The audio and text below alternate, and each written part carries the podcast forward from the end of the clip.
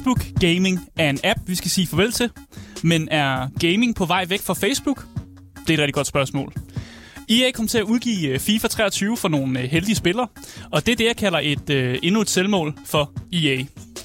Du skal prøve at, øh, hvis du prøver at, øh, at skippe tutorialen i øh, Splatoon 3, øh, demoen, så øh, bliver Nintendo meget vred på dig, fordi de er nemlig klar med en helt stor banehammer, hvis du gør nemlig det. Og i dag, så skal vi faktisk også snakke om øh, repræsentation i spil. Og til at snakke om det, så har jeg faktisk, fa- faktisk fået fat i en gæst, øh, nemlig Marie Falk Vinter. Velkommen til programmet. Tusind mange tak. Hvorfor er du den perfekte til at snakke om øh, repræsentation i spil? Lad mig bare starte ud sådan. Jamen, altså, i mange år så har jeg været meget interesseret i queer community og repræsentation generelt inden for minoriteter. Øh, og jeg, for tre år, to år siden lavede jeg en bachelor om øh, queerness i spil. Og så er jeg også super lesbisk, så det hjælper også en lille smule på det. Okay, så du er kvalificeret. Jeg føler mig ret kvalificeret. Det er godt at høre. Det er godt at høre. Den øh, stemme, du lytter til lige nu, det er mig, Aske Bukke, øh, og jeg er vært her på øh, Gameboys. Og hvis du har øh, noget, du gerne vil fortælle os, så kan du give din øh, mening til øh, kende på nummer 92 45 99 45. Du kan også skrive til os i vores øh, live-chat på Twitch og i 24-7's appen. Der er lidt øh, lettere at få fat i os. Der sidder vi lidt og kigger lidt mere. Øh, og links til Twitch og Instagram og vores Discord, dem finder du i podcastbeskrivelsen øh, nede, i, ja, nede i beskrivelsen. Der er også en giveaway, men øh, hvis du lytter med på podcasten, så er den nok færdig. Øh, for dem, der er så heldige at lytte med live, så kan man stadig lige nå at være med, fordi vi trækker så lod øh, om en vinder i dag. Så skynd jer at være med, hvis I lytter med live. Øh, hvis I lytter med på podcasten, så er jeg ked af det. Der, der kommer et, et link i den næste podcast. Men øh, jeg synes egentlig bare, at vi skal komme i, i, i gang med dagens program og sige, at øh, du lytter til Gameboys, Danmarks eneste gaming-relateret radioprogram, og det er jeg simpelthen så glad for, at I gør.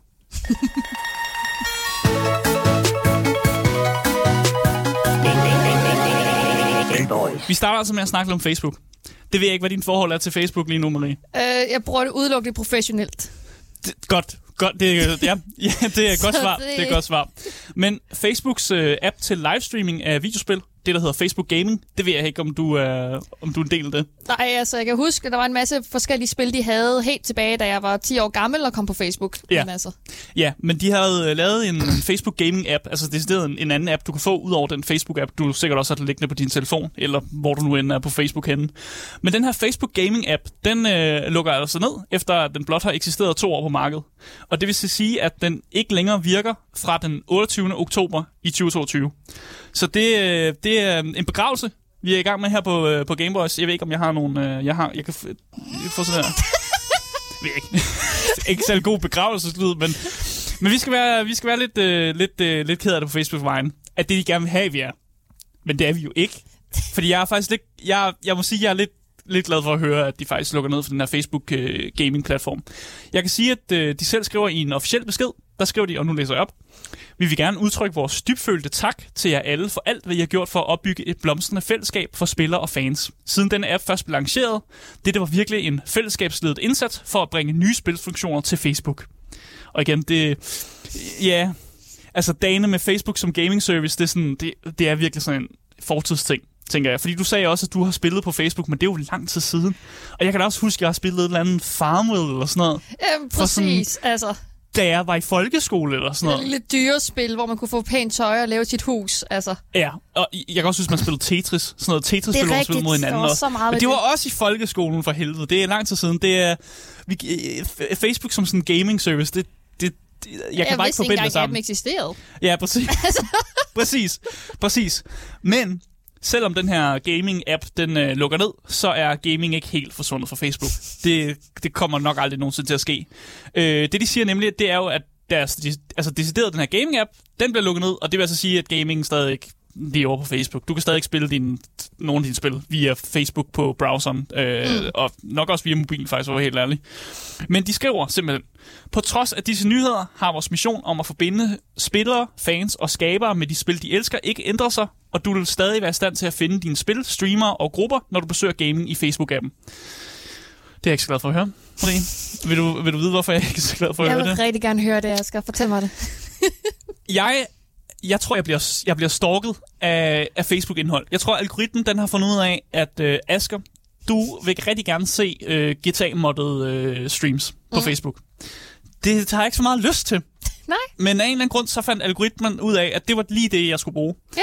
Jeg er lidt kommet ud af det, så her for de sidste øh, nogle måneder og uger, øh, der har jeg ikke blevet angrebet af sådan GTA-moddede streams. Nej. Og øh, tak Gud for det. Men helt ærligt, hvorfor er det, at jeg skal anbefale de her ting? Jeg tror, det er fordi, at jeg selvfølgelig snakker om rigtig meget gaming, og så kan min telefon høre mig, fordi vi ved jo alle sammen, at telefonen lytter til os altid. Og så tænker jeg, at jeg skal, jeg skal se et eller andet med gaming. Og så, Ja, og GTA er jo selvfølgelig automatisk, fordi GTA er jo alt gaming. jamen selvfølgelig, det er jo det Altså, der vigtigste. findes jo ikke andet end GTA derude jo. Nej, selvfølgelig. Bliver du stalket af, af algoritmen, der giver dig øh, mærkeligt gaming-indhold? Øh, nej, faktisk ikke. Nå, jeg der får ikke så meget gaming-relateret. Øhm, det, jeg tror sådan, det jeg sådan nogle gange synes er sjovt, det er, at med jævne mellemrum, så får jeg ting i forhold til med at få børn Okay, og sådan noget. Øhm, ja. Prøver Facebook at fortælle dig noget, eller hvad? det, det, er Snakker det. du meget om, om børn omkring din telefon? Eller når du har Facebook Altså, åben? jeg, jeg kan godt lide børn. Ja, Men, se nu øh, sagde du det højt igen. Nu, nu får du endnu flere børnereklamer. Og, og jeg har lige haft øh, en tysk veninde på besøg, så pludselig får jeg en masse tyske reklamer. Okay, what? Fordi hun snakker tysk, eller snakker Ja, tysk ja, hun sammen? snakker tysk. Nå, okay. Eller vi snakker engelsk sammen, men Ja. hvad hedder det? Hun er fra Tyskland og kan ikke snakke dansk. Hvordan fanden ved Facebook Hvad det? hedder det? Og jeg får også, med, hvad hedder det, min roomie har læst krask på et tidspunkt, og hvad hedder det, så jeg har også nogle gange fået kraske ting. What? Okay. sjovt. Det er sjovt, hvordan øh, de her algoritmer fungerer i hvert fald. Ja. Men altså, Facebook, de har aldrig nogensinde helt været i krig med, med YouTube og Twitch. Det tror jeg måske godt, de har set sig selv som sådan en konkurrent til YouTube og Twitch. Øh, men det, det er de jo ikke. Og, Nej. og de kommer stadig til at beholde den del af gaming, og hvis der er folk, der virkelig bruger Facebook som deres primært sådan at se nogle streamers og noget gaming på, Så har jeg lidt ondt af dem. jeg, har, jeg var ved at sige, det er fint nok, men vi kan godt sige, at vi har også lidt ondt af det. Øh, og, og sådan er det jo. Altså, Facebook kommer aldrig nogensinde til at, sådan at dø rent gamingmæssigt, fordi at de har jo deres VR-headset, som stadig er en ting, mm. og noget, de sidder og developer på. Og jeg kan også sige, at deres øh, nyeste VR-headset, det kommer ud i 2024, så selvfølgelig kommer de til at lave flere gaming-ting. Og jeg tror også, de investerer meget mere i metaverset. Altså, vi Mm. kommer til at se meget flere VR-oplevelser, og det kommer til at være ligesom metaverset, som bliver omdrejningspunktet for meget af det gaming, som Facebook laver. Tror jeg, Ja. i hvert fald. Så vi kommer ikke til at slippe af med, øh, med Facebook, øh, for nu i hvert fald med Facebook Gaming, og, og det kan også være, at jeg stadig ikke når at se nogle GTA-moddede streams. Det har jeg ikke lyst til, men sådan er det, og sådan bliver det måske ved med at være i et stykke tid.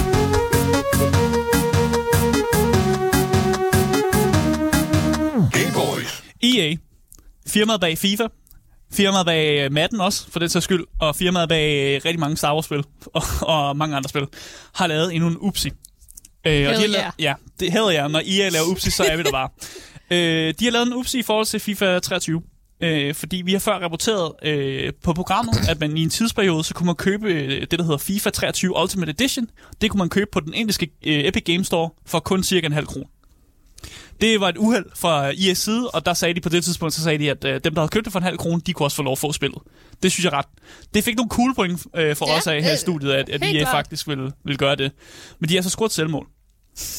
Øh, endnu et selvmål, udover selvfølgelig at sælge spillet til en halv krone.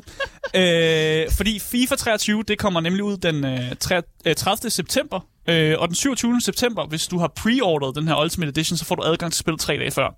Det er noget, vi ser tit med sådan pre-orders, og nogle gange, hvis man køber det, du ved, den helt store pakke, hvor man betaler 1000 kroner og sådan noget, så får man lov at få adgang til spillet før tid.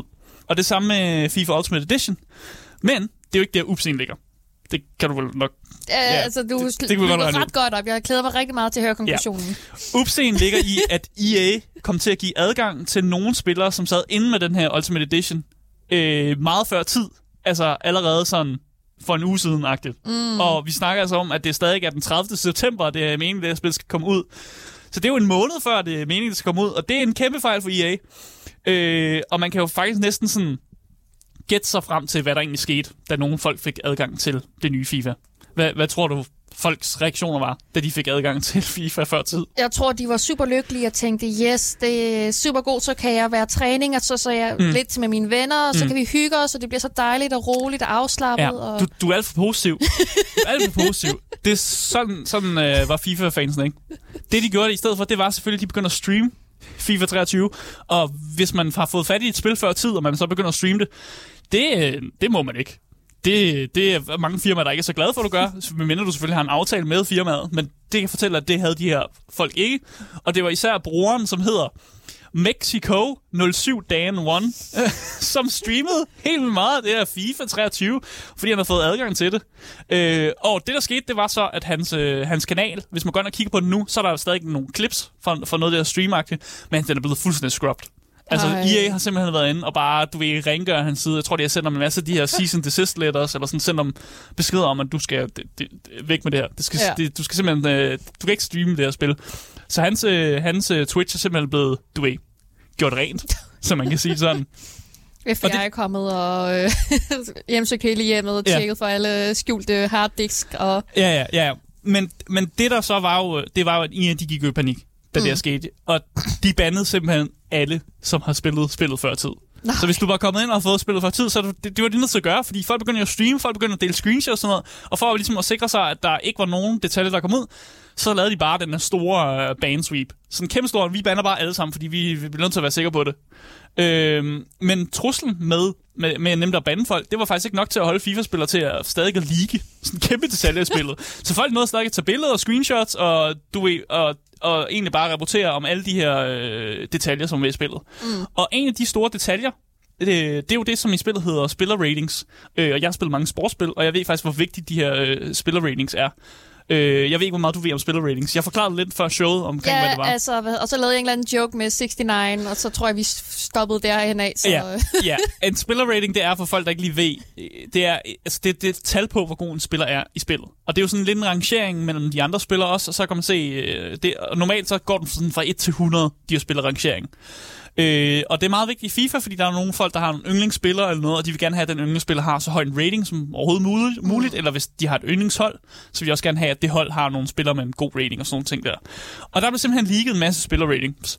Og jeg har ikke tænkt mig at sidde her og, og nævne alle de spillerratings, der var leaget. Jeg har bare taget et eksempel med. Bare for, for det, det mest typiske eksempel. Jeg har taget Cristiano Ronaldos øh, spillerrating med. Fordi hans spillerrating, det er... Jeg ved ikke, om jeg skal lave en, en trumvivl. Nej, det behøver jeg ikke. hans spillerrating, det er 81. Det er hans rating i spillet. er det jo- godt? Øh, ja, det er ret godt. Men Okay. der var mange øh, folk, der var meget sure over det. Fordi sidste år, øh, altså i FIFA'et øh, før det, Ja. øh, der var hans spillerrating, der på 91. Så hans spillerrating er faldet med 10. Og der er sikkert nogle fans, der tænker, nej, det er ikke godt nok. Og der kommer store debatter om, hvorfor hans spillerrating er faldet. Og sådan, "Nå, hvorfor, hvorfor kan det være? Og sådan nogle ting der. Men det er i hvert fald hans, øh, det, det er den eneste spillerrating, som jeg har tænkt mig at snakke om. Og hvis I har t- lyst til at se nogle af de andre spillerratings, så findes der masser af artikler. Og jeg linker også til den artikel, som jeg har brugt i dag, hvor man også kan f- finde en masse screenshots af, af nogle af de her spillerratings. Hvis man gerne vil se det. Hvis man går meget op i det i hvert fald. Og så for, IA EA ikke kommer efter jer.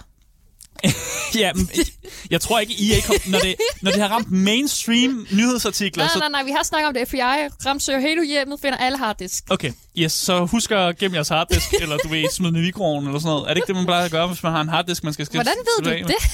I har set film, sgu da. Har du aldrig set en film, hvor du smider harddisk i mikroovnen? Nej, det har jeg ikke. What? Det har jeg set tit. Eller smadrer den bare. Smadrer den med en hammer Ja, okay, det kan jeg godt forstå, men hvis du smadrer den, så har du jo heller ikke adgang til det. I- Ja. Ja, mikroovnen, så smelter man det bare sådan det indre. Og så det ser mere ud, som om man ikke, altså man, at der er sket en kortslutning, end man... Altså, det så, hvis politiet så finder harddisken, så er det bare sådan, "Nå, men Jeg det synes, det er lidt øh, Okay, suspicious, jeg synes ikke, hvor vi skal- meget du ved om. Tilbage til FIFA, okay? Tilbage til FIFA. Øh, der var også nogen, der begyndte at vise øh, UR'et, som er at finde i Ultimate, øh, FIFA Ultimate Team, som er den sådan, game mode af FIFA, som er allermest mm. populær derude. Øh, og der var faktisk også dele af soundtracket, der blev vist. Og jeg ved ikke, når man snakker om soundtracks i videospil, så er det ikke, det er ikke super vigtigt med de her soundtracks. Øh, okay, super, super. Jeg skal lade være med at undervurdere det. Men det er, i FIFA, der er soundtracket faktisk ufattelig vigtigt, fordi mange af de sange, som bliver populære i FIFA, det er sådan noget, der går hen og bliver mainstream, det for mange listens, og folk kan ligesom blow up. Altså, øh, kunstnere kan ligesom få et stort sådan, øh, spark op af, ved at blive featured i øh, FIFAs øh, soundtrack-listen. Og da jeg var inde for at finde øh, billeder af det her soundtrack, der var det fuldstændig skubbt også. Jeg, kunne Okay. ikke finde, jeg kunne simpelthen ikke finde det, og det, det link, som jeg trykkede på, der, det ledte bare til en, en Twitter, som ikke eksisterede længere. Okay. Så ja, det, så det, det er EA meget... Øh, I'm det, det, vil de, ja, det vil de rigtig gerne gemme, de der øh, soundtrack-lister over, hvad, hvad for nogle sange, der er med i, øh, i... Man kan sikkert godt finde det, hvis man søger de rigtige steder. Men øh, Deep Dark Web. jeg ved ikke, om det er dark web. Jeg tror bare måske bare, hvis man bare laver Jeg kan nogle... rigtig godt lide tanke om, at det er det Dark Web. Ja, det, jeg tror bare, det er nogle gode Så Google-søgninger. du har stoffer, og hvem ved hvad, og jeg vil ikke engang gå i detaljer, sådan tænker, og så FIFA-musik. Ja, ja. Ja, præcis. Men igen, hvordan kunne det ske, at der var nogen, der fik tidlig adgang til spillet? Det er der sikkert mange, der sidder derude og spørger om, og det tænker jeg også, Marie, du sidder sikkert også og tænker, hvordan kunne det ske? Gør du det? Altså, Eller jeg, du- jeg, er du føler virkelig ikke, at det kan være en upser. Altså, jeg har svært ved at forstå, hvordan det bare... Det- Ups, der folk fik spillet. Ja, altså det, der Altså- altså... skete, det er meget specifikt, fordi fejlen, det skete på Xbox. Okay. Så du skulle have haft en Xbox. Og det, der skete, det var, at der var nogen, der havde adgang til en beta-test. Og den her beta-test, det er mere en, en demo, end det rent faktisk er en, en test som sådan. Mm. Og hvis man havde beta-testen og opdateret beta-testen, så, altså opdateret den i sin Xbox, øh, inde på sit Xbox, inde i sin Xbox, så fandt man lige pludselig ud af, at man faktisk havde adgang til hele spillet. Så det, der skete, det var, at folk, der havde beta-testen, jo bare opdateret den, fordi der står, der mangler en opdatering, de opdaterer den, og så, fordi, så øh, kan de så se, at de så har adgang til hele spillet. Og det var egentlig sådan, at, at øh, fejlen skete. Det skete udelukkende på Xbox, så vidt jeg har kunne finde frem til. Øh, og det kommer faktisk, alt det her med, at, at folk har fået adgang til FIFA, det kommer efter, at EA faktisk også har været igennem en masse kritik af deres øh, amerikanske fodboldspil, som hedder Madden, mm. øh, som også har fået mega meget kritik, og at spillere, altså professionelle fodboldspillere, også har været ude at kritisere, øh, at spillet ikke Nå, fungerer, som okay, det skal. så... Så jeg tror, at alting har kørt lidt på højtryk inden for EA her for nyligt. Så jeg tror, at de har været lidt langsomme til at få lukket det her hul, som var i, i sikkerheden, at folk fik adgang til det her. Øh, og tonen fra EA har også været lidt mindre chill end den tidligere historie, jeg nævnte i starten. Ja. Øh, det her med, at, hvor de kom til at give det væk til en halv krone, hvor de sagde, okay, men så får I det til en halv krone. Men er det så det samme FIFA-spil, der har været med en halv krone? Ja, Og... det er FIFA Ultimate Edition. Det var også det, man kunne købe til en halv krone, ja. Så, så hvis du har været rigtig heldig, så har du både fået FIFA til en halv krone, men du har også kunne spille det før tid. og blive bandet. Ja. Og så igen, det er ikke rigtig kunne lade sig gøre, fordi at den halve krone, det var på indisk game, game uh, Epic Game Store, så Ja. kan Xbox jo ikke, de kan ikke snakke sammen og sådan der. Så det, det kan ikke heller ikke rigtig lade sig gøre. Men tonen fra EA, den er blevet lidt mere hård, fra hvor de var sådan, haha, nu får de det bare til en halv krone, det er da bare sjovt, vi lavede en fejl, og sådan blink i, og sådan gnideren i øjet, og sådan, hihi, det fungerer fint nok, til at være, Øh, nej, nu banner vi jer alle sammen. I skal, ikke, I, skal ikke engang, I skal ikke engang prøve at komme ind og spille hele spillet. Det går ikke. Så øh, vi, vi bliver altså nødt til at vente til, at FIFA kommer ud, før vi kan se alle de her ting. Vi, det, det, det går simpelthen ikke, at folk prøver at finde ud af alle de her ting før tid. Øh, og jeg synes egentlig bare, at vi skal, vi skal lægge den der. Jeg ved ikke, om du har flere ting, om om du har nogle dårlige ting at sige om FIFA. Eller nogle gode ting at sige om FIFA også. Jeg ved ingenting om FIFA. Fair nok. Så synes jeg bare, vi skal gå videre.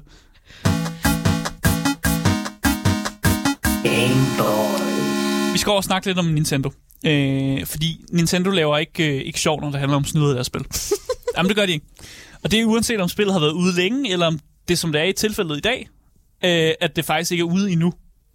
Og så kan man jo spørge sig selv, hvordan håndterer man snyder i et spil, som ikke er ude endnu? Jeg vil lige snakke om med FIFA jo. Vi har lige snakket om FIFA. Det, er- det er jo tråd. Jeg har jo, at jeg har jo valgt historierne med et tema, ikke? Kan du godt se. Det, øh, jeg synes, det er godt sat op. Ja, øh, men mange folk, de ser frem til Splatoon, Splatoon 3, øh, som kommer ud den 9. september. Det, det er faktisk lige rundt om hjørnet, at Splatoon 3 kommer ud. Og Nintendo var faktisk så venlig, at de ville gerne give fans øh, en demo, de kunne spille hen over weekenden. Og de kaldte det vist øh, Splatfest.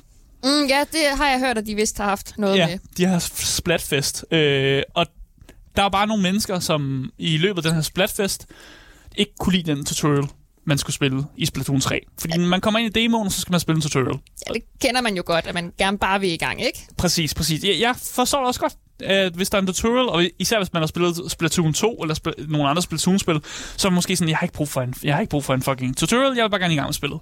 Så de her mennesker, der har fået nok af tutorialen, de installerede simpelthen en mod, eller der blev selvfølgelig lavet en mod først, men så kunne man installere en mod, som gjorde, at man ikke skulle spille tutorial. At man simpelthen sprang over og bare kom direkte ind i det, det gameplay, der var. Det var Nintendo bare ikke så glad for.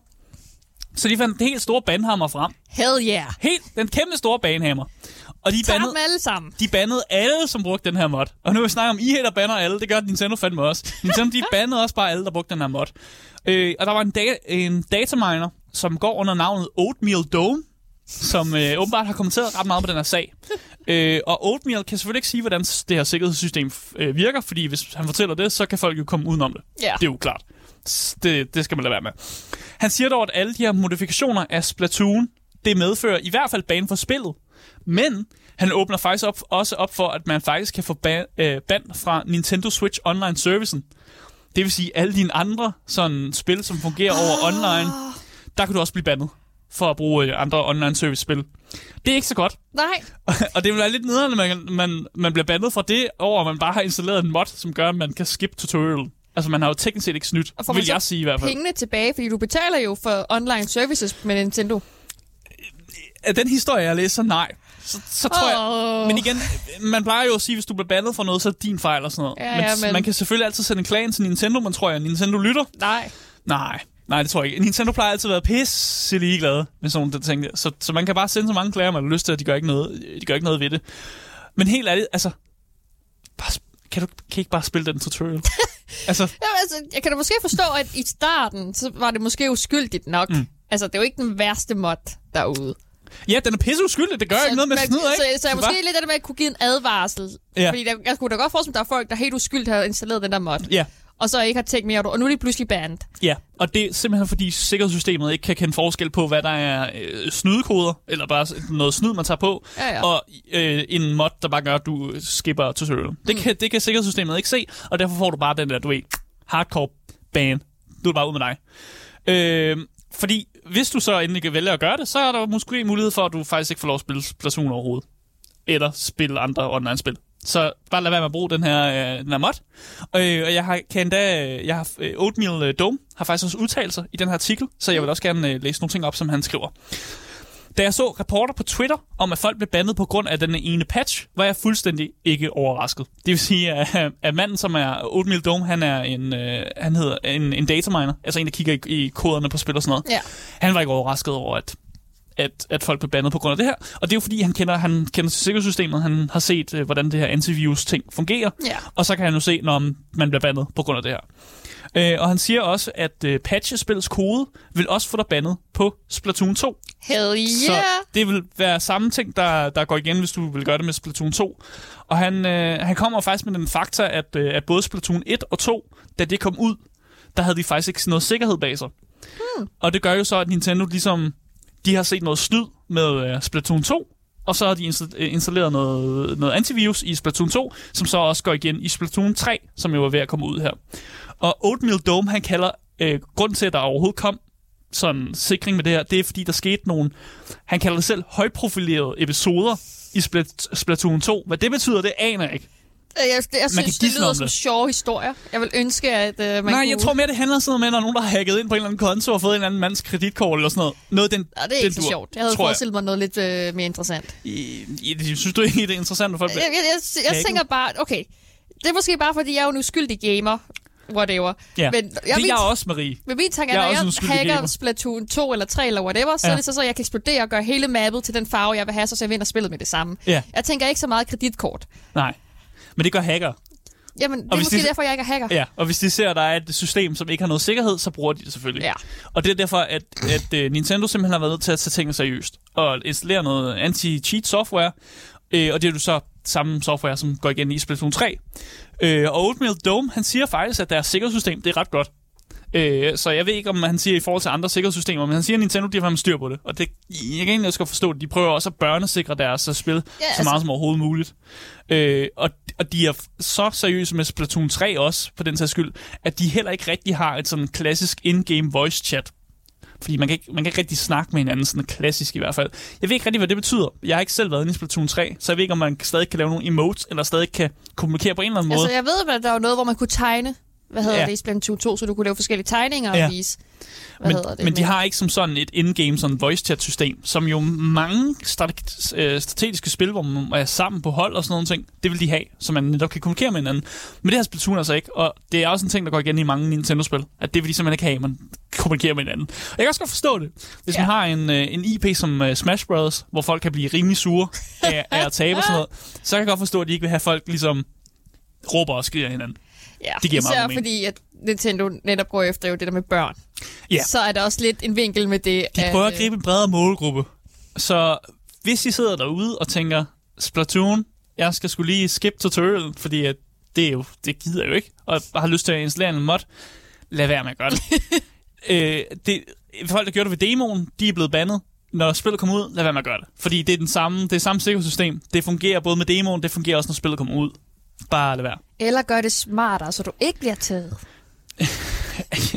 Nej, nej. Vi, jeg, jeg gider ikke sidde her og opfordre folk til at prøve at komme ud af sikkerhedssystemet. Og slet ikke et Nintendo-sikkerhedssystem. Det kan jeg simpelthen ikke. Jeg kan ikke opfordre til det. Så Nej. bare lad være. Og jeg synes egentlig bare, at vi skal, vi, vi skal lægge den der. Okay, fair. Yes.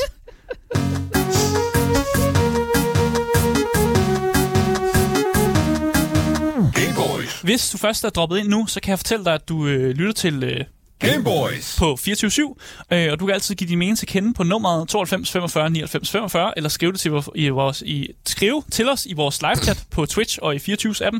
Øh, og det er jo der, hvor vi ser de fleste ting. Vi prøver at holde øje med chatten så godt vi kan. Jeg er lidt dårlig til det. Det er jeg ked af. Jeg gør mit bedste. Men der er altså links til Twitch, Instagram og Discord. Dem finder du i øh, podcastbeskrivelsen. Øh, og der er jo ikke andet at sige. Mit navn er Asger, og jeg sidder her med Marie øh, Falk Winter. Øh, og vi skal til at snakke om noget repræsentation i spil.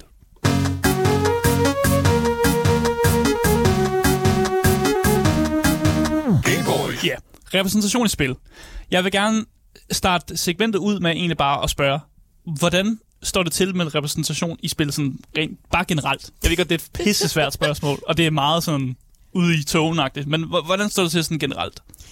Jamen, altså, øh, det jeg vil sige i forhold til repræsentation, det Mm. er, og jeg tror, det er den her den store ting, som der er måske mange folk, der ikke er enige i, mm. det er, at jeg synes ikke, der findes god eller dårlig repræsentation, Okay, som i overhovedet. hvor, hvorfor siger du det, må jeg spørge så? Ja, fordi jeg Ja. mener, der findes repræsentation, der er mere, øh, man kan diskutere og kritisere, men ikke nødvendigvis øh, at dele det op i to grupper. Mm. Fordi hvad nogen synes er god repræsentation, er lige præcis det, som nogle andre hader. Ja, og det ser man, hvis man kigger på Twitter, eller kigger ind, ud på internetforum, hvor der er store debatter om, hvad er godt og hvad er skidt, og Altså hvad et folk rigtig klassisk eksempel er Lara Croft fra Tomb Raider-serien. Mm. Hvad hedder det? Fordi hun var jo en af de første, hvad hedder det, kvindelige heldinder Mm. inden for spil.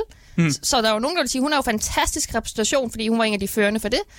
Men Men der er også nogen, der siger, at hun er meget stereotypisk, og sådan, præcis, man har bare... let påklædt, Ja. ja. og den måde, det, hun er bygget op på, og den måde, spillet er også bygget op. Jeg synes, jeg husker noget med, at man kunne få så, så du, du kan spille hende nøgen. En af de Okay, det, spil. det aner jeg ikke noget om. Det, Ellers, så, kunne- ellers så lavede folk en form for mod med Ja, det, i hvert ja, fald ja. lignende. Men, Ja. ja. øh, men ting er, at der er nogen, der Mm. synes, hun er super fed, og nogen, der synes, at hun er super dårlig. Ja. Eksempel. Ja, jeg ved, præ- jeg ved præ- lige præcis, Lara Croft har været sådan et lidt et, et, et debat på, på mange steder, fordi der var nogen, der sagde, om det er mega fedt, at hun er den første sådan kvindelige, men der var også mange, der sagde, at hun appellerer også bare til den, det, det male fantasy og sådan noget. Præcis. Mm. Hvad hedder det? Og ting er også, at når du, man også har diskussionen, så med dårlig og god repræsentation. Mm. For eksempel, der er jo mange, der siger, at den stereotypiske homoseksuelle mand, der er super feminin, og hvad hedder det, løse håndled, og alle de der ting der, mm. er dårlig repræsentation. Men når du siger det, så får du også lige sagt til alle de homoseksuelle mænd, der Så- findes i netop- ja, ja, virkeligheden, ja. som er super feminin og har de løse håndled, Okay. at nu er du dårlig repræsentation, og du må ikke længere se dig selv i medierne. Mm. Så når vi snakker om, om god og dårlig repræsentation, det, det skal vi måske slet ikke snakke om. Vi skal måske bare snakke om repræsentation som den bare som, Generelt. som bredt øh, øh, greb. Begreb, ja. Præcis, Ja. fordi pointen er, at, eller i hvert fald snakke om meget, meget personligt, at sige, Mm. For mig synes jeg, det her er god eller dårlig repræsentation på grund af de her punkter. Jeg relaterer til det her, eller jeg synes, det her det, øh, Mm. afskrækker mig fra det. Mm. Mm. Men der, ofte så skal man nødt til at forstå, at bare fordi du måske ikke har et problem med det, eller synes, det er super fedt, Mm. så betyder det ikke, at andre ikke kan have en anden relation i dette tilfælde. Det giver mening, det giver mening. Og man skal også godt kunne forstå, at, sådan, at nogle mennesker har selvfølgelig kommer fra et andet sted, end Netop. andre gør. Jeg, nu sidder jeg her som, som, som hvid mand, og så har, kommer jeg selvfølgelig fra et andet sted, som øh, andre på den anden side af kloden måske ikke kommer fra. Og der er Præcis. nogle andre ting, der gør sig gældende der. Øh, Og, øhm, ja. Ja, altså, og hvad der også måske er øh, noget, som der data viser, Mm. mm. at størstedelen af folk er ligeglade med, hvem de spiller som.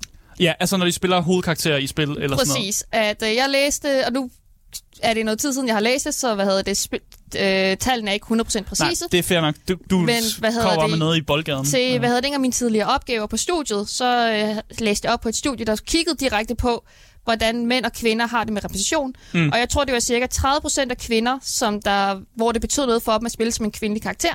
Og det var cirka 10% af mænd, hvor det betød noget for dem. Mm. Så dataen viser faktisk, at størstedelen af folk er lige glade, Mm. hvilket jo er et kæmpe stort argument for, hvorfor vi skal have repræsentation. Mm. Fordi hvis folk er ligeglade med, hvad de spiller, så vi kan, da, kan vi da lige så godt have sorte, lesbiske kvinder, der er handicappede, mm. i stedet for den en Stereotypiske, hvide, stereotypiske ja. hvide heteroseksuel mand efter den Ja, anden. ja, jeg er faktisk helt enig, fordi når jeg sidder og spiller spil, så er jeg også... Ofte er jeg sådan lidt ligeglad med, hvem jeg spiller som. Jeg er bare jeg er her for at få den gode historie.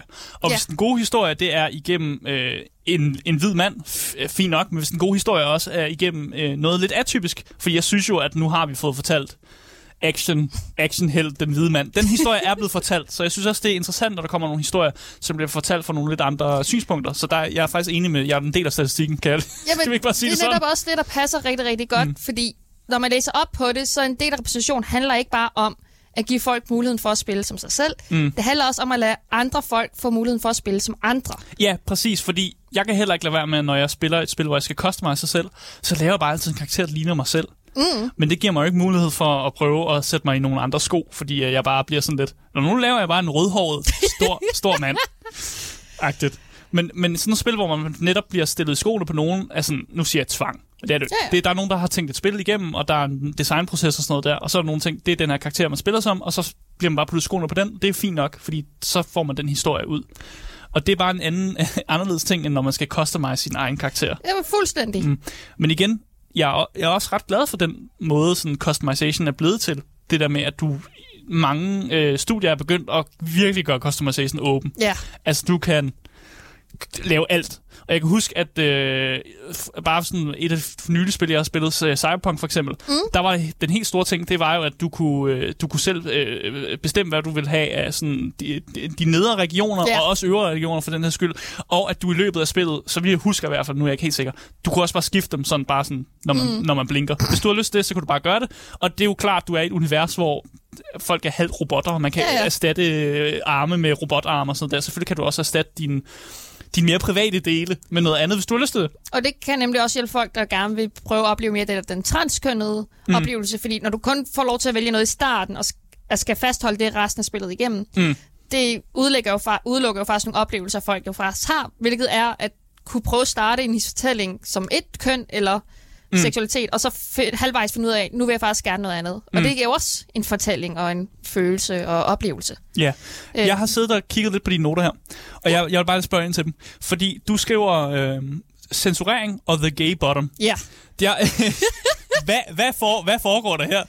Så øhm, det er fordi, øhm, noget af det, jeg læste op på, som der var rigtig interessant, det er netop konceptet det gay button, mm. hvilket er, at du spiller et spil, og så klikker du den rigtige kombination, der nu gør, nu har du oplåst den gay route. Altså, nu kan du Ja. date, nu kan du være homoseksuel i spillet, mm. og være kærester med den karakter, du vil gerne være kærester med. Mm. Øhm, det, der er med det her koncept, er, at det ofte er brugt i kritik, fordi hvis du skal ramme den rigtige kombination for at få den homoseksuelle rute, så betyder det jo også, at du meget let kan undgå den seksuelle Ah, rute. så det er blevet for svært. Det er blevet for, det er blevet så svært, så for folk, som måske er homoseksuel og gerne vil opleve en homoseksuel historie, de har svært ved at vælge den, den, den kombination, fordi det, man skal næsten gå igennem sådan en, en, en maze af, ja. af svarmuligheder. Ja, præcis. Mm. Men der er også den anden side, fordi så betyder det jo også, at dem, som der ikke er homoseksuelle, aldrig bliver udfordret mm. på deres synspunkt. Så hvis du har den homofobiske eller transfobiske spiller, mm. de bliver aldrig konfronteret, konfronteret med deres homofobi eller transfobi. Mm. Og derved, så kan de jo,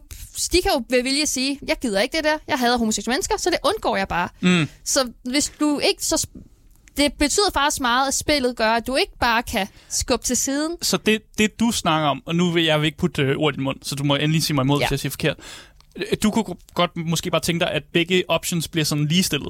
At Ja. det med at tage den homoseksuelle rute er den samme som at tage den heteroseksuelle rute. Bare fordi de bare bliver øh, sammenstillet på den samme måde. Jamen- Og det ikke er, at nu skal man trykke igennem en masse ting for at komme frem til det homoseksuelle valg, I Jeg- guess. Jeg tror måske, det, det kommer meget ind på, hvilket slags spil man har at gøre med. Ja, selvfølgelig, Fordi selvfølgelig. Hvis du har et meget sandboxy spil, så er det jo, giver det jo god mening, at spilleren har meget kontrol over præcis, hvad de vil have. Mm.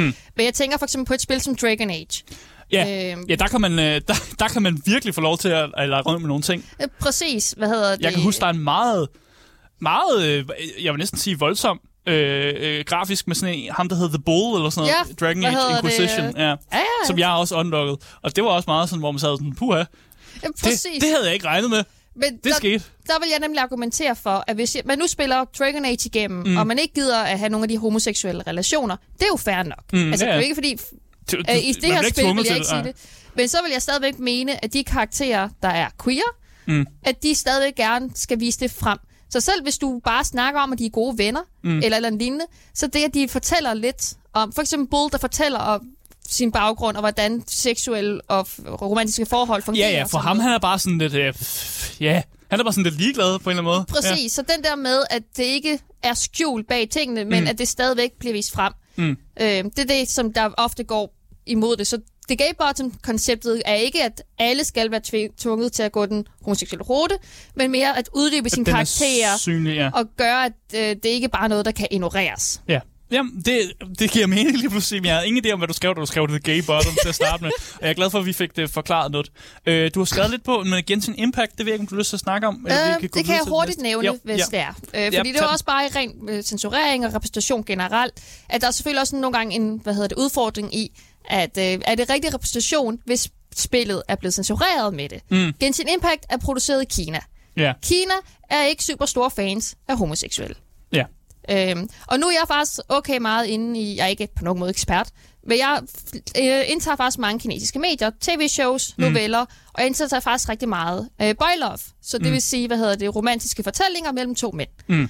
Øhm, og ting er, at meget af det her, det bliver censureret, og øh, Genshin Impact, som er et øh, spil, hvor når du spiller det, umiddelbart, så er der ikke noget, der er queer. Mm. Men når man begynder at kende på, hvad hedder det, noget med baggrundstingene, for eksempel i øh, Kina er det meget stereotypisk, at når de gerne vil lave et homoseksuelt forhold, men ikke vil vise det frem, fordi det er forbudt i Kina, Ja. så bruger de, hvad hedder det, Brothers in Arms som koncept i stedet. Så det er to Ah. ah. mænd, der er rigtig gode venner og rigtig Ah, tætte. ja, ja, de er bare soldatkammerater. eller Præcis, sådan. ja, ja. de er bare øh, Sk- Skoldbrødre. netop, hvad det, ja. hvor at øh, i Genshin ja. Impact, så har du to karakterer, der har et stort rivaleri imellem sig og en konflikt, mm. men hvor deres baggrund er, at de er vokset op sammen og er brothers in arms. Og derfor er der Ah, mange, ja. der diskuterer om, hvorvidt de karakterer rent faktisk er Mm. et øh, romantisk homoseksuelt forhold, eller ej.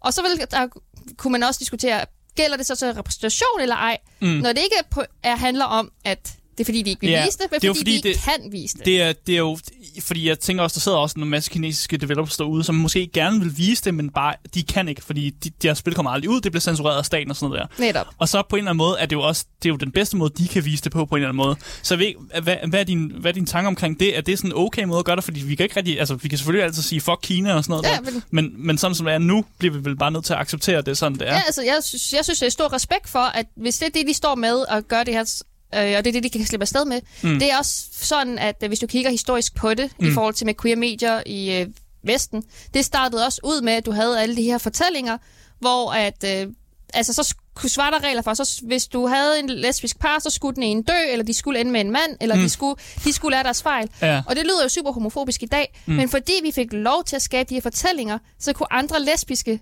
finde ud af, at de ikke var alene. Mm. Derved kunne de stabe flere grupper sammen, og på den måde, så er det faktisk sådan, the queer community er kommet til. Ah, så selvom noget, som sådan på overfladen virker altså forkert, Ja. så har det stadig haft en positiv indflydelse. Og det samme med det her, selvom der er noget censur, så har det stadig en positiv indflydelse, at der det mindste er et eller andet, der foregår. Præcis, at den, der så kender baggrunden. Og nu kan jeg jo ikke sige med sikkerhed, om det er det, der er. Nej, for det kan man ikke med kinesisk spil. Sådan er men det bare. Ja. det er netop det, at jeg synes ikke, man bare skal sætte det til siden nødvendigvis. Det har mm. stadigvæk en betydning. ja. Jeg synes, vi skal gå videre, øh, ja. fordi vi har øh, taget en masse sådan spil med, som, øh, som viser noget repræsentation på en eller anden måde. Og jeg, jeg vil gerne hoppe lidt i det. Er det okay? Det er jeg helt i hopper lidt ned? For jeg vil virkelig gerne øh, snakke om den her, som du har taget med. Du har nævnt, at Octodad Deadliest Catch, der er god repræsentation. Og hvis man ikke lige ved, hvad Octodad er, så er det et spil, hvor man spiller som en, øh, en blæksprutte far, Ja. som skal øh, lade som om, han er et rigtigt menneske i det her en forhold, han har med en kvinde, og de har vist også børn og sådan noget. Og ja. der skal han simpelthen øh, øh, lade som om, han er en, en normal mand. Hvor, hvorfor er, er det god repræsentation i Octodad? Jamen altså, det, jeg satte Octodad ind, fordi at øh, for det første, altså selvfølgelig, spillet kan virke super heteroseksuelt. Ja, Fordi ja. det er en mand. En mand og en kvinde, og de har et normalt forhold, lever i forstederne, to børn. Præcis, Sådan, og alle de der ting der. Men når du så begynder at se, ligesom bag linjerne, Octodad er jo fantastisk symbolik for det at være i skabet. Ja, ja men det skal du, det skal du uddybe. Fordi hele point med spillet er, at du skal skjule, hvem du er. Verden må ikke finde ud af, du er en blæksprutte. Mm. Hvad hedder det? Så det i sig selv Så det er en analogi på at være i skabet. Ja, og så selve gameplayet, i, vil jeg også sige, er repræsentation. Fordi hele pointen med gameplayet er, at du skal styre hans, hvad hedder det, mange arme, og det er svært, og han ødelægger alting og rydder ind. Mm. Og det, der er en procent, der viser, at desto mere ting du ødelægger, desto større synlighed er der for, at folk finder ud af, at du er en pleksbrutte. Ja, du bliver opdaget, ja. Øh, og det er jo fantastisk symbolik for det at føle sig akavet, hvad hedder det, og åbenlys i et øh, samfund, der ikke accepterer dig. Mm. Så den måde, at han jo svinger ud med armene og vælter alting, kan jo være den der, hvordan det føles som transkønnet eller homoseksuel ung person, at øh, man skiller sig ud, mm. hvad hedder det, og ikke passer ind. Og så hele konceptet med, at øh, fordi folk i spillet, de reagerer jo ikke på, at du er en plexbrutte, medmindre du virkelig når langt ud i spillet. Ja. Hvad hedder det? Men det er stadigvæk følelsen af, at jeg er tydelig og åbenlyst, fordi som spiller ved du klart, du er en plexbrutte. Du er slet ikke i tvivl. Oh my god, så det er, sådan noget, det er, det er næsten sådan noget identitets... Øh... Fuldstændig. What? Hvad hedder det? Det er slet ikke... Jeg har slet ikke tænkt over det, at, det, at det, man kan bruge det på den måde, men er der er der, altså nu ved jeg ikke, om, hvor meget du har læst om Octodad. Du har selvfølgelig haft det med som et eksempel, så du må ja. vide noget om det. Er der mange i, i nu ved jeg ikke, LGBTQ-communityet, som netop har taget Octodad til sig som sådan, sådan her fortælling? Øh, det ved jeg faktisk ikke, men jeg kan det er også sige, okay, men... at hvad hedder det, jeg har det specifikt fra en øh, bog, jeg har læst med en, der har forsket i queerness mm. og spil, der hedder Video Games Always Been Queer, mm. hvor hele bogen går ud på, at hun basically tager, eller de basically tager spil, som man slet ikke forventer er queer, og så analyserer de dem queer. Mm. Og jeg nævner nogle andre eksempler. For eksempel uh, Atari Pong fra specifikt 1972. ja. Det er deres første kapitel. Det analyserer de som queer. De tager queer-teori, altså akademisk, som der er blevet brugt i litteratur og film, mm. og så bruger de det til at vise, hvordan det her kunne ses som queer. Ja. Øhm, de siger Portal er queer, for relationen mellem hovedkarakteren og den der kvindelige robot. Ja. Kunne ses som et lesbisk forhold. Ja, ja, hvis, ja, robotter og mennesker, hvis man... Hvis, ja, ja, men altså ja, ofte ja, ja. handler det om, fordi ja. den, det, der man skal huske på historisk, det er ting som rivaleri, mm. hvad hedder det, og fjender og sådan ting, der har ofte været en måde, hvorpå du kunne vise homoseksualitet på. Mm. Så derfor er det ofte lidt faktisk vold, der kan ses som symbolsk for helt reelt homoseksuel sex. Jamen dog. Øhm. Man lærer så meget når man er. Så... Må, jeg, må jeg hoppe lidt igen? Helt øh, Bare så vi kommer over til noget andet. Øh, jeg vil gerne snakke lidt om Sims. Ja. Øh, de havde her for nylig, det har været kæmpe nyhed mange steder, det her med, at man simpelthen i Sims, øh, man kunne begynde at vælge sine egne pronomener, og man kunne også sådan lidt, man kunne gifte sig, som man vil. Øh, og det var masser af folk, der ligesom så det her som en, en god ting. Øh, hvorfor er det en god ting? Når man bare Jamen altså, jeg vil faktisk også tilføje, fordi det er ikke bare, at du kan vælge, om du vil gifte sig med pronomer. Det er også, at du kan sætte om, skal du tisser du stående eller siddende? Mm. Hvad hedder det? At du gør du der andre gravid, eller bliver du gravid? Mm. Og alle sådan nogle detaljer. Hvad for noget tøj går du med? Mm. Øh, ja, for du kan, ja, du kan nemlig selv vælge, om du vil gå femi, feminin eller maskulin tøj. Og du kan ja, da ja. vælge for eksempel feminin, og så når du går ind i tøjmenuen, stadigvæk finde maskulin tøj fra. Præcis, ja. ja. Øhm, og hvorfor, hvorfor er det så banebrydende? Sådan? Jamen, fordi det virkelig gør, at øh, du kan lege med kroppen. Fordi ting er bare, at det at være transkønnet, eller hvad hedder det, non-binær, eller hvad, hvor man end er på spektret, mm. der er det ikke bare jeg har enten en ciskønnet krop eller en transkønnet operationskrop. Mm. Der er faktisk mange forskellige funktioner indimellem. Hvad hedder det? Og nogle folk har faktisk ikke engang lyst til, måske, de vil måske gerne have for eksempel, øh, at de fjerner deres bryster, men de har ikke lyst til at have operationer nedre, eller mm. nogen vil måske ikke have operationer overhovedet, men det er stadigvæk vigtigt for dem at vise det køn, de er. Så, så det... man kan næsten se Sims som sådan lidt en avanceret dukkeleg på en eller anden måde. Ja. Fordi der, jeg ved, der er mange, der også bruger sådan dukker sådan, og, og leger med det til sådan en måde som at ligesom udforske sig selv. Og Sims må jo være den ultimative digitale Præcis. løsning på det problem nemlig. Øh, men der var til gengæld også en, øh, en bug ja. i spillet, øh, som skete lige efter den opdatering kom ud. Og det var simpelthen, at man, der var en masse incest. Man kunne gifte sig med familiemedlemmer, og jeg tror vist også nok, man kunne have, øh, have sex med familiemedlemmer.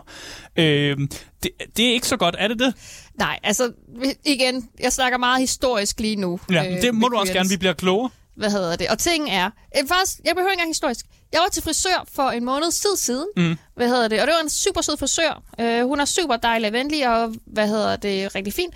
Og vi snakkede om, fordi hun ved godt, at jeg er lesbisk. Mm. Uh, og hun fortalte, at hun havde prøvet op til to gange folk, der sagde til hende, at uh, jamen, man var kun homoseksuel, hvis man havde oplevet incest som barn. Okay. Og det, hvad hedder det? Så, altså, og det er bare for at vise, altså i god gamle Danmark, i vores dage, der, ja, der, der er altså lige så meget nogle, nogle øh, dårlige holdninger. Og jeg har helt personligt oplevet en person, der hentydede til, at jeg var interesseret i seksuel form med min mormor, fordi okay. hun fandt ud af, at jeg var lesbisk, og jeg holdt hende i hånden. Ikke mere skulle der må til. man, ikke, må man ikke holde sine forældre eller sine, sine bedsteforældre i hånden nu længere, uden at det skal ses som en, en dårlig ting? Åbenbart ikke. Nej, okay, men det, det er Og bare det er et tegn derfor- på, at der eksisterer nogle fordele mod. Præcis, og Men, det er derfor, det ja. godt kan være en problematik i den her kontekst, at når du handler om, at du skal vise, hey, queerness, Mm. repræsentation, og så får en incestbok. Den er sikkert uskyldig, der er sikkert ikke nogen onde, hensigter, men der er bare nogle ting, der gør, at det ikke fungerer super godt. Ja, der er måske nogle folk, der får bekræftet deres øh, dårlige, øh, der, deres dårlige takes. Lad os bare Ja. sige sådan, at de ser det nemlig som, om det er homoseksuel og incest, det er på samme sådan, det er på samme plan Der er for dem i hvert fald. forskel. Ja. Ja. Og så er det jo skidt, at den her opdatering så eller den her bug, den ligesom rammer på samme tid som den her opdatering, fordi så er det netop, det bliver sat i, det, i, i, det, i dårligt lys. Ja, Men øh, må jeg hoppe lidt igen? du hopper så Det meget, var Asger, fordi, jeg ikke vi, mod det. vi, det er fordi, vi løber tør for tid, så jeg vil bare gerne hoppe mellem nogle andre interessante ting. Øh, Jeg vil gerne snakke om dating sims nemlig. Ja. Øh, og jeg har taget det her øh, Boyfriend Dungeon med. Ja. Øh, du kan simpelthen date din våben. Øh, og bare dating sims generelt. Hvad er det, de kan for repræsentation?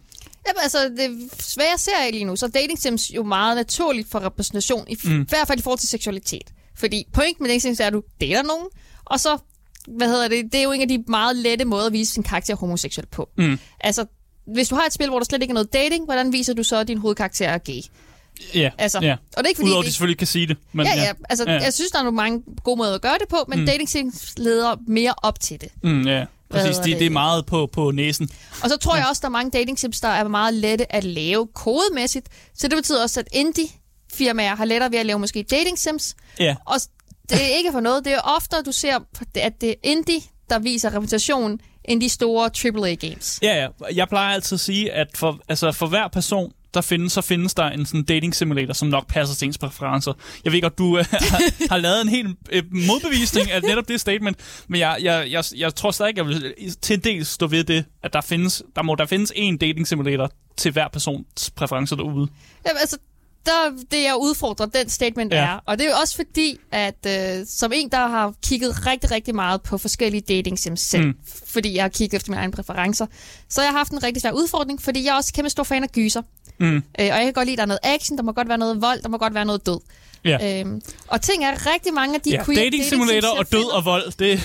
Jamen, det, de findes rigtig mange af dem, især mm. for heteroseksuelle. Mm. Hvad hedder det? Og ting er bare, at øh, som homoseksuel, der godt kan lide de her ting her, rigtig meget queer dating sims er bare meget fluffy og sødt og pastelfarver. Mm. Og det er da også godt. Det skal slet ikke svære ned på. Men når du ikke har den smag, så kan det være mere udfordrende. Mm. Øh, og jeg nævner faktisk, hvad hedder det, i mine noter, øh, jeg tror, det er Boyfriend to Death. Ja. Der skulle være en super dark øh, dating sim, der handler om, at øh, det er alle mulige forskellige, hvad hedder det, massemorder. Og jeg tror ikke, du kan få en rute, hvor at det ikke ender på en eller anden måde med, at du bliver myrdet, eller øh, helt reelt øh, Du bliver slået ihjel. Okay, Altså, okay. det er derude, vi er i, og ja. alle mulige ting. Og ting er, altså, det er jo spil, det er fantasi. Ja. Og det kommer vel også med en trigger warning, eller et eller andet med, at Øh, spillet fortæller dig. ja, altså, det er tydeligt, når du er inde på spillets hjemmeside, ja, hvad det er for ja, et spil. Du, du går med til det her på dine præmisser. Ja, Præcis, selvfølgelig. hvad hedder det. Og ting er bare, at der er ikke særlig mange af den slags medier, og som en, der godt kan lide gyser, så synes jeg, der faktisk er mangel på queer gyser dating Ja. sims. Så det er en opfordring til jer derude. Præcis. I skal lave, hvis I laver en dating, en dating sim, som også har gys i sig, som bliver set fra en, en, en, en, en lesbisk hovedkarakter. Det er behøver det ikke. Nej. Jeg, jeg foretrækker faktisk at spille mænd. Okay, så, så er, vi lægger den bare derud. Hvis der er nogen af jer, der er gode til at programmere, så her er en, Så en, sender en I præmis. direkte til mig. Jeg lover at spille det igennem. ja, jeg vil også lige snakke lidt om øh, rollespil, Ja. øh, og også D&D, for den skyld, det er jo den mest populære rollespil. Men øh, her for nylig, øh, der lancerede D&D jo, at de ville lave noget nyt D&D, men i forbindelse med det var der faktisk også nogle udtalelser, der kom ud, og der udtalte Wizards of the Coast, som er dem, der laver D&D, at de har været ude at sige, at der faktisk er en stor del af deres fanskare, som er LGBTQ+. Øh, og der vil jeg egentlig bare, bare meget åbent spørge, hvordan kan det være, at der er så mange LGBTQ plus medlemmer, som spiller D&D og rollespil for den sags skyld?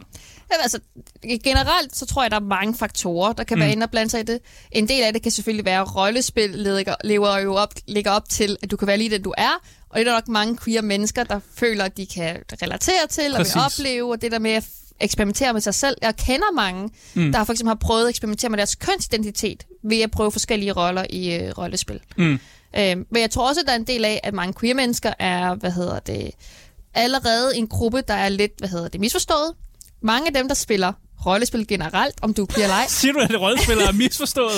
er også folk, som øh, samfundet har en tendens til nogle gange at se lidt ned på, eller gøre grin med. Mm. Og jeg tror ofte, når du har er en del af de her grupper, som samfundet ser ned på, så er det meget naturligt for de her grupper ligesom at blande sig sammen. Ja, og, og Fordi sammen du har ikke længere, op. ja. Også fordi du har ikke længere noget at tabe. Du har allerede set ned på den ene side, så du kan lige så godt... Ja. Var, var det en, en nederen måde at sige det på? Du har ikke noget at tabe. Jamen, helt reelt. Altså, Ja, ja, hvad ja, ja. ja. hedder det? Du skal jo ikke... Altså, jeg, jeg behøver jo ikke være bange for, at nogen dømmer mig for, mm. at jeg spiller bordrollespil. For jeg er allerede dømt for at være lesbisk. Ja, ja, du, Altså. det, ja, du sagde det.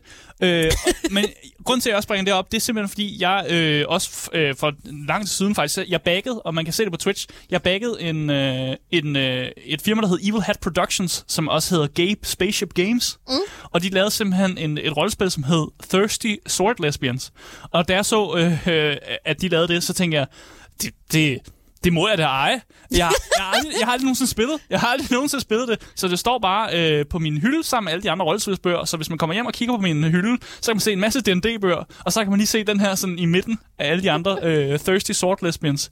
Og det er simpelthen bare et rollespil, hvor man får lov at spille som... Altså titlen er rimelig, rimelig givende. Ja, jeg skimmede den hurtigt igennem, Ja. mens vi sad og ventede på programmet. udkom. Man spiller som lesbiske. Som, Det skal man ikke. man skal ikke. Man behøver ikke. Det står faktisk, du skal ikke spille som lesbisk. Nej, det skal man ikke. Men, øh, men, Den men, ligger meget op til Det ligger meget op til, at mange af de karakterer, man kan vælge at spille som, det er øh, lesbiske kvinder, øh, som har svær. Ja. og, og hele ideen er netop, at man, man slås en del, men en stor del af det handler også om at finde kærlighed. Øh, og, og, og kysse rigtig meget, åbenbart. Ja, Øh, og indgå øh, seksuelle forhold med andre kvinder med svær. og det synes jeg er super lækkert. Altså, jeg synes ikke... Altså, selvfølgelig handler det om, hvad folk er komfortable med. Er ikke nogen til at noget. Nej, nej, man Men jeg synes også, det er at- rart at faktisk inkludere det seksuelle aspekt af det. Ja. Fordi der tror jeg også, man nogle gange kan få hurtigt, fordi at man ofte er så med, hey, homoseksualitet og queerness, mm. det er bare kærlighed, det er, vi vil bare gerne være i fred, vi vil bare gerne være sammen med dem, vi holder af. Mm. Og det er rigtigt nok, men det er, der er også et seksuelt aspekt, og der er ikke noget galt i, at det er et seksuelt aspekt. Mm. Altså, homoseksuelle har også lov til at føle attraktion, og have lov til at være horny. Præcis, altså. Præcis. Og mange af de her regler, der er, der er også en del regler for, hvordan man kan ligesom øh, sige, man kan kalde det et X. Vi har sådan en med, at man kan sige, det her er jeg ikke øh, okay med, det er jeg ikke komfortabel ja. med. Så kan man lave et X med sin krop. Man kan også, øh, hvis man har en, lille sæd, hvor der er et X på, så kan man tage på den for at sige, jeg er ikke komfortabel med det her. Og så skal den person, der styrer det, som i bogen også, i D&D kalder man det en Game Master. I det her spil, der hedder det en Game Master. Ja.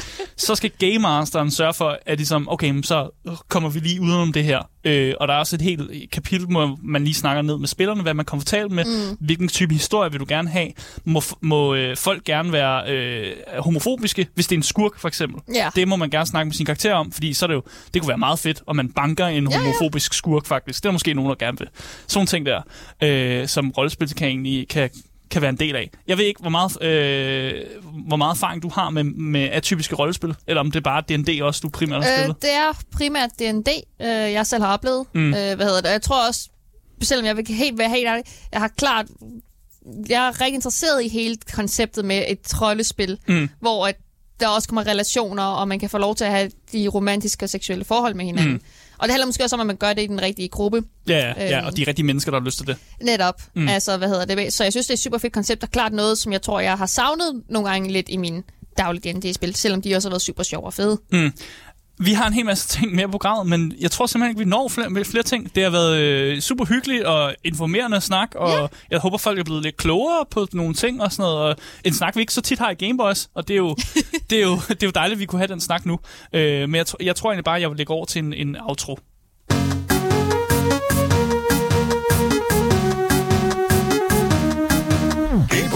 Ja, fordi det var altså alt, hvad vi havde på programmet i dag. Øh, Jeg siger tak til Marie Falk øh, Vinter, fordi hun ville komme ind og snakke lidt om repræsentation i spil. Det Ja, var selvfølgelig. Super Tusind tak for at snak. have mig. Ja, hvis I øh, misser noget, så kan du altså altid finde øh, dagens program øh, som podcast, hvis du søger på navnet. Game Boys. Så misser du aldrig en nyhed, anmeldelse eller interview, eller hvis vi snakker om repræsentationsspil øh, igen. Øh, der er ikke andet at sige end øh, mit navn, det er Asker, øh, og øh, vi er tilbage med meget mere gaming i næste uge. Hej hej.